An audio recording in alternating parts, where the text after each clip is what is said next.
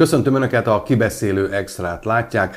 Mai vendégem pedig Horváth Levente, volt Sánkai magyar főkonzul, és ez pedig azt vetíti előre, hogy ma mindent megtudunk, amit Kínáról szerettünk volna tudni, vagy amit nem mertünk eddig megkérdezni, vagy ami mindig piszkálta a csőrünket, de sosem mertünk rá igazándiból választ keresni. Köszönöm, hogy elfogadta a meghívást. Kezdjük azzal, hogy mi, milyenek a kínaiak? 12 évet élt Kínában, a felesége kínai, úgy jár haza Sánkhájban, mint hogyha Budapestre jönne vissza. Gondolom alaposan ismeri őket. Milyennek a kínaiak? Jó napot kívánok, és üdvözlöm a nézőket is. Igen, 12 évet töltöttem Kínába, gimnazistaként, egyetemistaként, később sánkhelyi főkonzulként is, és a későbbi munkám folyamán is folyamatosan Kínával voltam kapcsolatban, úgyhogy alaposan megismerhettem Kínát. A kínai nép az úgy általában elmondható, hogy szorgalmas, befogadó, a külföldieket szeretik és kedvelik, van is egy kínai mondás rá, hogy Chongyang Mei Wai, tehát hogy uh, szeretik a külföldi nyugati kultúrát, néha ez túlzásba is esett, ám bár ez megváltozott már a 2015 ös évek után, az egyövezet egy út kihirdetését követően. Tehát azt mondja, a kínaiak befogadóak.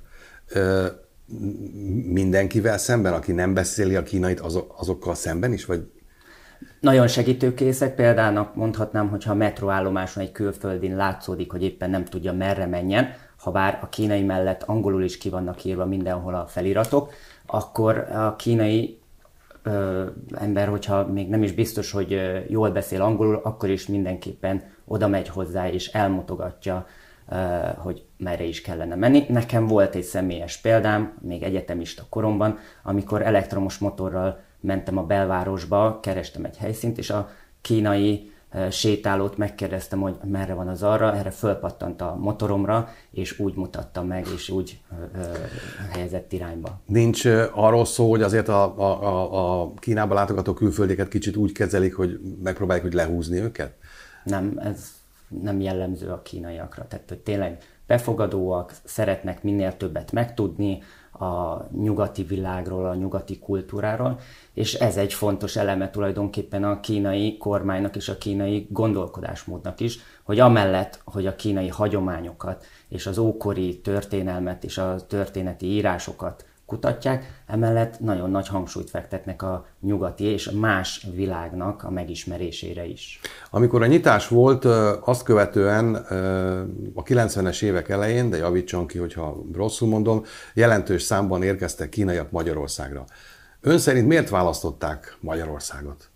Valóban 1978-ban meghirdette Deng Xiaoping a reform és nyitás politikát, és onnét kezdve nagy hangsúlyt fektetett a kínai kormány, hogy a cégeket támogassa, de a hallgató, a diákokat és az üzletembereket is támogassa abban, hogy külföldre menjenek megismerni a, a nyugati világot, a más világot, és Magyarországra is az 1900 90-es évek elején, az első két évben még Magyarország vízummentes volt a kínaiak számára. Nagyon sok kínai érkezett Magyarországra. Most Kínából főképp a Zhejiang és Fujian tartományból érkeztek, ez Shanghai-tól délre fekvő két nagy tartomány, mind a két tár- tartomány 100 millió fős lakossággal rendelkezik, és e- Erről miért, a, miért pont onnan? Erről a két tartományról elmondható, hogy ott bennük nagyon benne van az, hogy külföldre mennek utazni, szerencsét próbálnak. Zhejiangból és Fujian tartományból nem csak Magyarországra jöttek, hanem egész Európába, de Dél-Kelet-Ázsiába, és ők alkotják a kínai diaszpórának a legnagyobb létszámát. Így Magyarországra jó lehetőség volt, hogy vízummentesen ide utazhattak, ugye akkoriban még ez nem volt jellemző, sőt, most sem lehet vízum nélkül külföldre menni, de az mindenképpen elmondható, hogy a kínaiak számára most már a bárhova el tudnak utazni, hogyha megfelelő vízummal rendelkeznek. Magyarországot azért választották, mert Magyarországra mindig is egy baráti államként tekintettek. Mennyien lehetnek most a, a kínai magyar közösségben? Erre nincs pontos adat, de 20-30 ezer főre teszik a kínai lakosság létszámát itt Magyarországon, főképp Budapesten vannak. Az oktatásban minden szinten megteremtették a a, a maguk alapjait. Tehát van kínai óvoda, van kínai e, nyelvű általános iskola, és ha jól tudom, akkor gimnázium is. Így van, tehát Magyarországon megtalálható ezeknek az oktatási feltétele, tehát hogy a kínai közösség úgy is kicsit zárt közösségnek nevezhetném itt Budapesten. Kialakul egy kínai negyed is a városban, és valóban vannak általános magyar-kínai két tannyelvű iskola és gimnázium is. Még egy dolog, ami szerettem volna már régóta megtudni valakitől, hogy, hogy hova temetkeznek a kínaiak? A Magyarországon élő kínaiakat, Magyarországon van kínai temető? Kifejezetten magyar tem, kínai temetőről Magyarországon nem tudni. A kínaiak idősebb korukra azért általában szeretnek visszamenni a saját hazájukba, és a megkeresett pénzzel ott kialakítani saját maguknak egy nyugodt és békés végső éveket. Vásárol magának lakást, autót, mert az itt megkeresett pénzzel egy sokkal jobb színvonalon tudja fölépíteni magának az ottani életet, de emellett az is elmondható, hogy a 90-es években, akik érkeztek, azok folyamatosan hívják a családtagjaikat, unokatestvéreket, később unokaöccsöket, stb. És ők veszik át igazából az ő üzletüket. Nagyon sok olyan kínai üzlet, áruház, lánc is van, akik így generációról generációra adják át egymásnak a stafétabotot, és így működtetik tovább. Az elmúlt húsz évben változott a Magyarországról kialakult kép a kínaiak körében?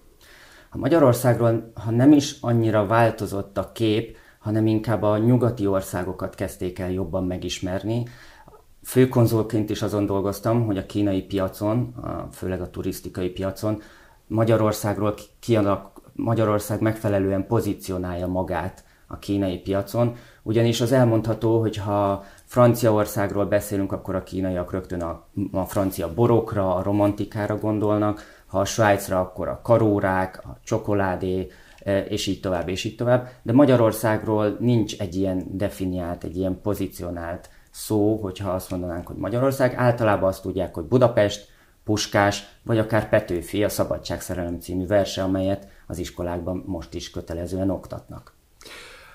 A járvány, ugye ez volt az elmúlt két év legfontosabb világpolitikai történése, hiszen mindenkinek ott volt az életében valamilyen szinten. Járt a járvány alatt Kínában? Vagy miként változtatta meg a kínaiak életét, mindennapjait ez a koronavírus járvány? 2019 karácsonyán jöttem éppen haza Kínából, és 2020 elején indult el a járvány, úgyhogy akkor um, el is szakadtunk úgy Kínától, és nagyon is nehéz 2020 óta Kínába bejutni. Most legutóbb február-márciusban sikerült kiutaznom Kínába, amely egy kéthetes hotel karanténnal kezdődött. Ez kötelező vagy választotta? Ez egy kötelező, mindenki, aki Kínába utazik, annak kötelezően a repülőtérről egy a repülőtér által, vagy hát a helyi hivatalnokok és rendőrség és által meghatározott hotelba kell elhelyezni az utasokat két hétre kötelezően, amely mit, során... Bocsánat, ott, ott mit tesznek? Reggel, délben, este hozzák az ebédet, a folyosóra tilos kilépni, tehát ki lehet nyitni az ajtót, és akkor bevehetjük a dobozban összekészített Ez ételeket, és minden nap tesztelés van, hogy nézzék és felügyeljék a külföldi állampolgárokat. A külföldi állampolgároknak is kötelező letölteni a megfelelő applikációt, amin keresztül figyelhető minden személy, hogy koronavírusos éppen merre járt, hol tartózkodott, és ezen az applikáción van egy QR kód, ami hogyha zöld színű, akkor ugye az illető nem koronavírusos és nem is járt olyan helyen, ahol éppen koronavírus veszély várható volt. Ha járt, akkor sárgává változik ez a QR kód, ha pedig koronavírusos, akkor pirossá változik. Most ez azért érdekes, mert hogyha például be akarunk menni egy bevásárlóközpontba, akkor föl kell mutatni a QR kódot, és ott ellenőrzik, hogy zöld, sárga vagy piros. Ha sárga vagy piros, akkor nem lehet bemenni, de természetesen amikor már pirossá változott, akkor uh, igazából már nem is tud nagyon mozogni az illető, hanem elviszik egy karantén, uh, beviszik a karanténba, és ott folytatják a megfigyelést, vagy a gyógyítást. Most letelt a két hét a szállodában, utána mi történt? Utána átutaztunk Sánkhájba, mert nem lehetett közvetlenül Sánkhájba menni, hanem Csinán városba, Shandong tartományba érkezett meg a repülőjárat, átvonatoztunk a fiammal Sánkhájba, és aztán ott Sánkhájba az egy hetes házi karantén lett volna még, ami volt is, csak közben kihirdették, hogy egész Sánkhájt lezárják. Tehát akkor ott regettek Sánkhájban? És akkor a Sánkhájba, de legalább már a lakásban ott voltunk, és egészen még egy hónapig be voltunk zárva. Én április 30-án külön engedéllyel haza tudtam utazni Budapestre, de amúgy a lezárások június elejéig tartottak. És azt hogy kell elképzelni, mi történt akkor Sánkhájban? Tényleg szellemvárossá vált? Üres utcák, senki nem volt, csak gondolom, akik e- a, a hatóságok, akik ellenőrizték, hogy senki ne legyen az utcán?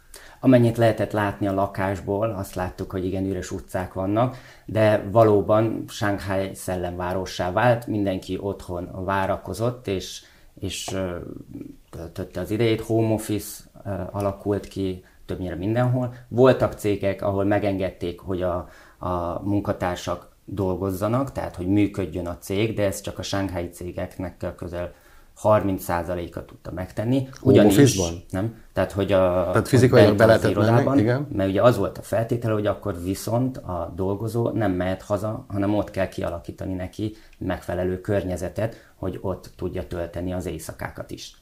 Ezért a sánkhái cégeknek csak a 30%-a tehette meg, meg ezt, de így legalább tudtak gyűr, működni olyan gyárak vagy éte, é, é, élelmiszer láncok, amelyek tudták segíteni Sánkhájnak az ellátását. De azt hogy kell elképzelni, van egy 25 milliós város, senki nem léphet ki az utcára, teljes zárlat van, akkor hogy lehet elmenni ételért? Hogy lehet bevásárolni egy kiló kenyeret? Hogy fog szerezni az ember? Csak internetes felületeken és a különböző applikációkon keresztül lehetett rendelni az élelmiszert otthonra. De azt ki kell szállítani. És akkor voltak ilyen engedélyek a egyes futároknak, akiknek viszont naponta többször is kellett tesztelniük, és uh, igazolniuk, hogy szigorú. akkor ők nem koronavírusosak. És, de ez nem úgy kell elképzelni, hogy most a mai napon én ebből az étteremből egy ilyen menüt rendelnék, hanem a legalapvetőbb élelmiszereket lehetett megrendelni, ami a főzéshez szükséges. Tehát, hogy nem az, hogy kész ételeket lehetett rendelni, hanem többnyire zöldségeket, húsokat és egyéb ilyen alapanyagokat, amiből otthon megcsinálták a, a lakók az ételt. Ez érdekesség, hogy ez úgy működött, hogy az applikáció, különböző applikációkon minden nap 6 órakor indult el a rendelés, és akkor 25 millióan ott nyomogatták az applikációt, hogy a megrendelés sikeressé váljon. 6 óra 1 perckor már nem volt semmi az applikáción elérhető élelmiszer, tehát hogy kifogyott a rendelés. Komolyan. És akkor a délután során hozták. Plusz ennek kapcsán, ami egy pozitívumként említhető a kínaiaknál, hogy míg az elmúlt években kialakult az, hogy ugye nagy metropoliszokban, így Sánkhájban is 25 millióan élnek, a szomszédok között úgy elidegenítés volt. Tehát, hogy régen a kínaiakra jellemző volt, hogy a mindenki ismer mindenkit, aki a közösségben ér, sőt, három generáció lakott együtt, a nagymamától kezdve a unokákig mindenki egy lakásban. Azonban most már azzal, hogy Kína egy nagy gazdasági fejlődésen, gazdasági erő, megerősödésen ment keresztül, elmondható, hogy a kínai társadalom is egy kicsit úgy kezd elidegenedni a közösségtől. Azonban a koronavírus lezárások alatt a, egy lakóházban, mi egy lakóparkban voltunk, abban az egyik épületben 35 emelet van, tehát hogy több mint százan laknak, az egész lakóparkban hogy ezren, és ott a, az épületben ment a cserebere, tehát hogy mi adtunk egy fej káposztát, kaptunk érte öt darab tojást, vagy nem tudom, és így azért megismerkedtünk a szomszédokkal jobban továbbá. A közösség is tudott együtt rendelni mondjuk 200 doboz tejet, és akkor úgy a 200 doboz tejet kihozták a házhoz, és akkor a szomszédok elosztották. elosztották egymás között, hogy akkor ki mennyit rendelt. A másik pozitív hatása, hogy az emberek rájöttek, hogy milyen jó, amikor le lehet menni a lakóparkba sétálni. Ugye korábban inkább az idősebb korosztályra volt jellemző Kínában az, hogy ők esténként sétálgatnak az utcán, vannak terek, ahol kialakultak ilyen táncos közösségek, az idősebb korosztály levisz egy nagy rádiót, és akkor ott közösen táncolnak. Most viszont a fiatalok is rájöttek, hogy Mert az utcára nem lehetett kimenni, viszont a park, tehát a ház körüli parkba ki lehetett menni. Amikor éppen tesztelés volt a főkapunál, akkor lemehettünk a házba. Egyébként nem szabadott elhagyni a lakást sem, és igazából már vártuk, hogy tesztelés legyen, mert két-három naponta volt a tesztelés, mert akkor volt lehetőség kimozdulni a szabadba és sétálni egyet a lakóparkba. Akkor végül mennyi időt töltött karanténban? Másfél hónapot voltam Kínában, azt végig karanténba töltöttem. Gratulálok, hogy ezt a végigcsinálta. De ami fontos, és amiről még szeretnék beszélni, az, hogy nemrégiben megjelent egy könyve a kínai geopolitikai gondolkodásról, amelyben azt próbálja meg elmagyarázni a magyar olvasónak, hogy hogyan is kell pontosan érteni az egy út, egy övezet kínai kereskedelmi, gazdasági terjeszkedés mögötti gondolkodást, ami teljesen más megközelítést igényel, mint a nyugati felfogás ezzel kapcsolatban. Így van. Egy nyugati információs buborékban élünk jelenleg. Nyugati fejjel, nyugati szemszöggel, nyugati terminológiával nézzük a világ történéseit. Gondolhatunk az orosz-ukrán háborúra is, amikor minden szakértő úgy gondolta, hogy Oroszország nem fogja megtámadni Ukrajnát, és végül mégis megtette. Oroszország Európához tartozó ország, és a történelem során is nagyon közös, sok közös pont volt Európa és Oroszország között is mégis félreismertük, és nem megfelelően láttuk a lépéseit Oroszországnak, nyugati fejjel, nyugati szemszöggel vizsgáltuk Oroszország kijelentéseit. Most el lehet képzelni, hogy még távolabbra a kínai, Európa méretű Kína teljesen máshogy gondolkodik. Ezért gondoltam fontosnak, hogy a kínai geopolitikai gondolkodásmódról is módot bemutassam, kínai könyvekből és kínai hivatkozásokra tehát a kínai írásokra hivatkozva, és nagyon sok kínai ókori művet is idézek a könyvemben, hogy ez, ezzel is bemutassam, hogy milyen fontos a kínai kultúrában, ez a 5000 éves kultúrában és civilizációban a kínai ókori történetek és ókori történeti írások, ókori bölcsek, filozófusok, stratégáknak a... De ez hogyan, hogyan befolyásolja a 21. századi kínai uh, politikai irányításnak a gondolkodásmódját?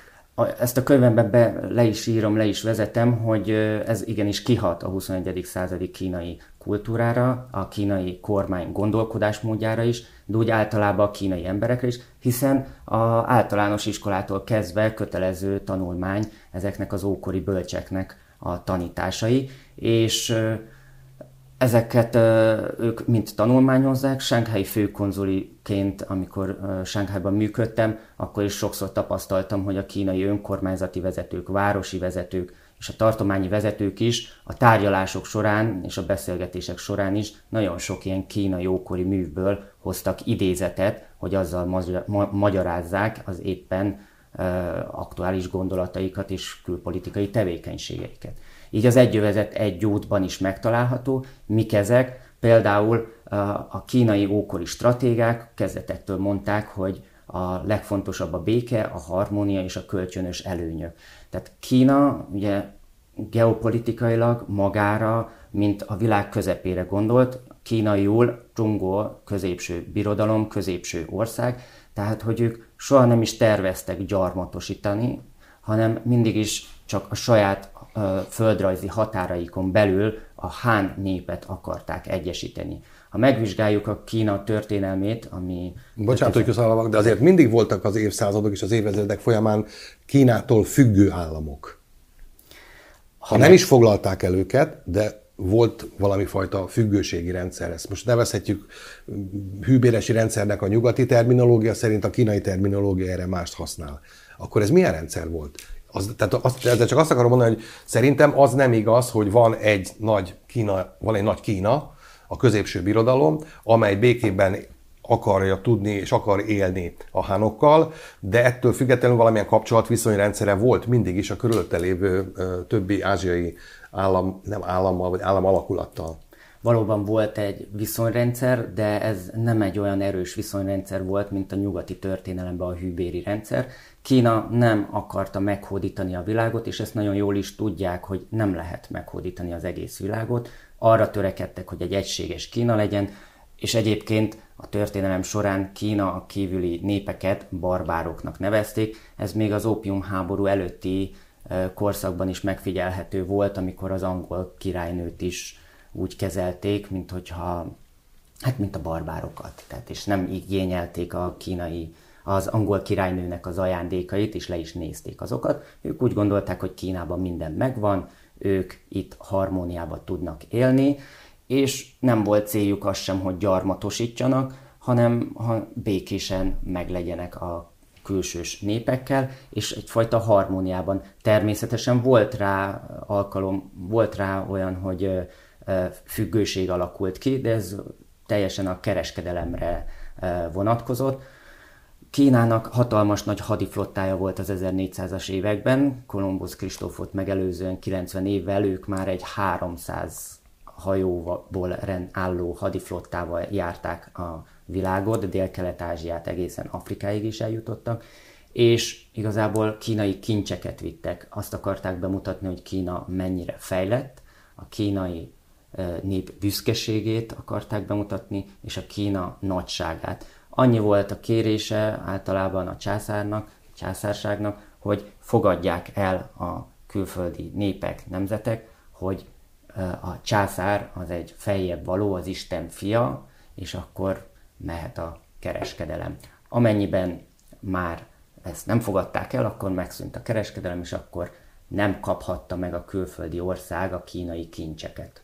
Vagyis nem kereskedhetett Kínával. Nem kereskedhetett Kínával, és a kínaiak úgy gondolták, hogy ez nekik lesz rossz, hiszen Kínában minden megvan, nekik nincs szükségük a többi terményekre. Ha most ezt én lefordítom a 21. századi egyövezet egy út elvére, de javítson ki, én, az én meglátásom szerint, vagy általában a, meg, a, a nyugati megközelítés szerint ez a fajta kereskedelmi politika, ami az egy övezet, egy út mögé van fölépítve, nem más, mint egyfajta csendes gazdasági terjeszkedés globálisan. Magyarán Kína így próbálja meg behálózni pénzzel, kapcsolatokkal a, a világot, és magához húzni olyan államokat, amelyeknek szüksége van hosszabb távon hitelekre, segít nekik fölépíteni bizonyos dolgokat, cserébe a kapcsolatokért, illetve a gazdasági előnyökért. Rosszul mondom? nyugati szemszögből valóban így gondolhatnánk, hiszen a nyugati történelem során a gyarmatosítások alatt is ez zajlott, tehát valóban ezt a nyugati gondolkodást kivetítjük Kínára, de Kína nem ebből a szempontból indult ki, tehát hogy ő továbbra sem nagy befolyást akar szerezni. Azt azért látni kell, hogy globalizált világban élünk. Kína a világgazdaság második legnagyobb gazdasága, elkerülhetetlen, hogy ő minden országgal kereskedelmi és befektetési együttműködésbe kerüljön, de ha megszám, megvizsgáljuk a számadatokat, mind kereskedelmi, mind befektetési kapcsolatokban, jól látható, hogy Kína valójában, és akkor említjük Magyarországot és a Kína közép-kelet-európai régiót, Kína ebben a régióban nem akkora gazdasági súlyjal van jelen, mint mondjuk Amerika vagy a Németország. Még. Még. Bár gondolom, hogy erre törekszenek, hiszen nem véletlenül épül a Budapest-Belgrád vasútvonal és egyéb olyan vasúti összeköttetés a két ország között, ami sokkal gördülékenyebbé teszi mondjuk az áruszállítást is. Igen, de Kína szempontjából egy kölcsönös előnyön van az egész együttműködésnek a hangsúlya, tehát Kína nem ráerőlteti az együttműködést az országokra, hanem csak megadja a lehetőséget. Egyeztetések zajlanak. Ezt láthattuk Maláziában is, amikor az új maláj miniszterelnök köt meg, meg, megválasztották 2018-ban, és felülvizsgáltatta az egyövezet egy út kezdeményezéseket. Most erre Kína partner volt, meghívták a maláj miniszterelnököt Pekingbe, és leültek tárgyalni, és valóban leállítottak több projektet, de ezen Kína nem sértődött meg. Ugye több afrikai országnak a vezetői is különböző interjúkban úgy szokták fogalmazni, és ezek elérhetők is az interneten, hogy Kína zsebre tette ezeket az országokat. Nem ezt mondják, hanem azt mondják, hogy míg Kínának, hogyha azt mondják ebből a projektből nem kérnek, akkor Kína azt mondja, hogy jó, rendben, felajánl egy másik projektet, vagy ha egyik projektre sincs szükség, akkor ők azt elfogadják. Igen, ezt azért vetettem csak közbe az előbb, mert hogy Kína iszonyatos mértékben terjeszkedik gazdaságilag az afrikai országokban.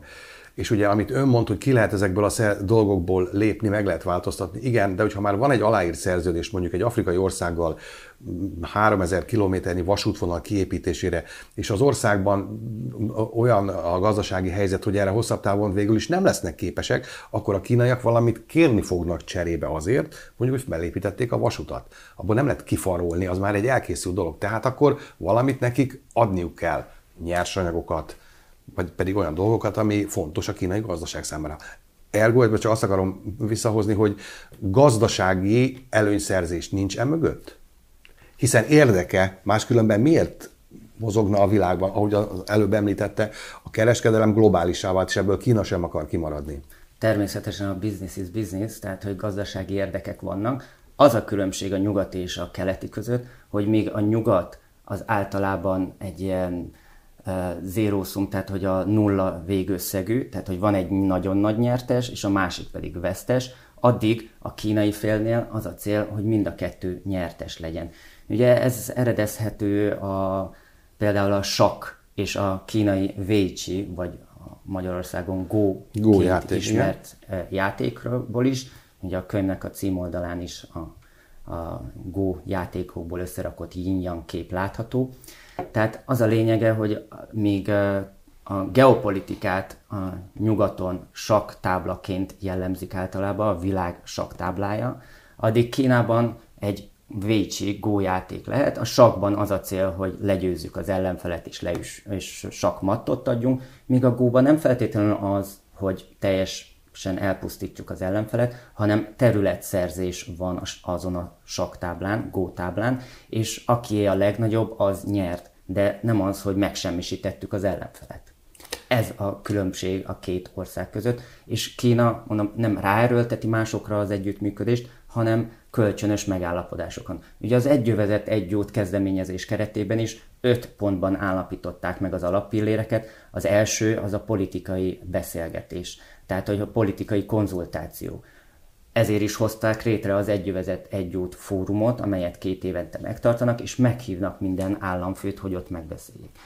Kína folyamatosan azt hangoztatja, akár Oroszországgal vagy Oroszország nélkül, de a lényeg a mondandójának, hogy a jelenlegi világrendet, ami ugye a hidegháború után alakult ki, és Amerika hegemon uralkodóként vezeti, tehát hogy, a jelen, hogy az az érdekük, hogy az új világrendben, ami most van kialakulóban, ne a nyugat egyes országai határozzák meg a játékszabályait, hanem a világ közössége, több ország, tehát egy multipoláris világrend alakuljon ki, amelyben Kína, Oroszország, India, de akár Indonéziáról és dél-kelet-ázsiai ASEAN országokról is beszélhetünk, Európa és Amerika is vegyen részt. Még egy érdekes dolog, ami feltűnt a könyvben, az, az a kínai történeti megközelítés, amely a, az ország, a középső birodalom történelmét ciklikusan jeleníti meg. És a kínai történészek azt mondják, hogy 800 éves ciklusai vannak a kínai államnak, vagy a kínai létezési formának. Háromszor 800 évet tudhatunk le, illetve kétszer 800 év már ugye elmúlt, eltelt, az ő számításai szerint. Jelenleg hol tartunk a harmadik ciklusban? Igen. A kínai kultúrában és a civilizációban is egyébként nagyon fontos a ciklikusság elmélete. Ugye a könyvben is azért van a yin-yang, mert az az egész kínai kultúrának az alapja, a yin-yang és a változások könyve, amelyet itthon és úgy a nyugati világban inkább jós könyvként jellemeznek, de ez tulajdonképpen nem egy jós könyv, hanem egy, a világ megfigyelése, a világ rendszerének az átlátása, ez is ciklikusságból áll, tehát 60 év egy ilyen yin kör. És a kínai történelemben a kínai politikusok és filozófusok megállapították az 1900-as évek elején, Li hogy Kína történelme egy ciklikusság jellemezhető. Krisztus előtt 200-as években megalapították a kínai birodalmat, Qin Shi Huang, az első kínai császár, és hogy 800 évig tartott ez a folyamat, amiben megfigyelhető, hogy erőször egy erős központi hatalom jött létre, megalapítják az államot, és aztán 500 éves felvirágzás figyelhető meg. Ezután hanyatlásnak indul az ország, külföldi hatalmak törnek be, ugye a kínai történelem során ezek a mongolok voltak, akik elfoglalták Kínát, és egy új birodalmat alakítottak ki. Olyan részletek is megtalálhatók, hogy Pekingből átteszik Nankingba, a déli fővárosba a székhelyét a kormánynak, és hogy ketté szakad az ország. Most ugye Li Sugong az, az a 19. században írta, majd Li Yutang, híres neves kínai író is ezt a kutatást írta meg a Mi kínaiak című könyvében, 1935-ben, és akkor még ők nem tudták, hogy hogyan fog kialakulni, de már akkor is jól látható volt, hogy a kínai kommunista párt és a Kuomintang háborúzása, tehát hogy zavar keltődött, előtte 4-500 évig nagyon nagy felvirágzás volt Kínában, egészen a nyugati hatalmak betöréséig, majd aztán ketté szakadt az ország, a japánok elfoglalták ész, északot, igen, Manzsúriát, és arra számítottak, hogy akkor még száz évig itt nem lesz megfelelő egységes ország. De ugye azt is hozzászetik a ciklus elméletbe, hogy ezek az idő során egyre rövidebbé válnak a ciklus sosságok a kínai történelem során. Így alakulhatott az, hogy 1949-ben tulajdonképpen létrejött egy nagyon erős központi ország és összefogás Kínában, ugye megalakult a kínai népköztársaság, és aztán elkezdték az első nagy projektet. A ciklikusság során is minden ciklusban megtalálható, hogy mi volt az a nagy projekt. Az első császár az első ciklusban a kínai nagyfalat kezdte elépíteni, a második ciklusban a nagy csatornát, ugye, ami Pekingtől egészen Nankingig, tehát hogy nem egy mesterséges csatornát hoztak létre, és aztán a harmadik ciklusban is a kínai nagyfalnak a meghosszabbítása és a felújítása volt a nagy projekt. Most elmondható, hogy akkor Kínában, amellett, hogy egy gazdasági felvirágzás, egy gazdasági megújulás, reformok vannak, amellett az is elmondható, hogy ez az egyövezet egy út lehet az a nagy projekt, mint az első kínai császárnak volt a kínai nagy fal. Nagyon szépen köszönöm, hogy eljött és tudtunk ezekről beszélgetni. Én köszönöm. Önöknek pedig köszönöm, hogy velünk tartottak, a kibeszélő extrát látták. Találkozunk hamarosan viszontlátásra.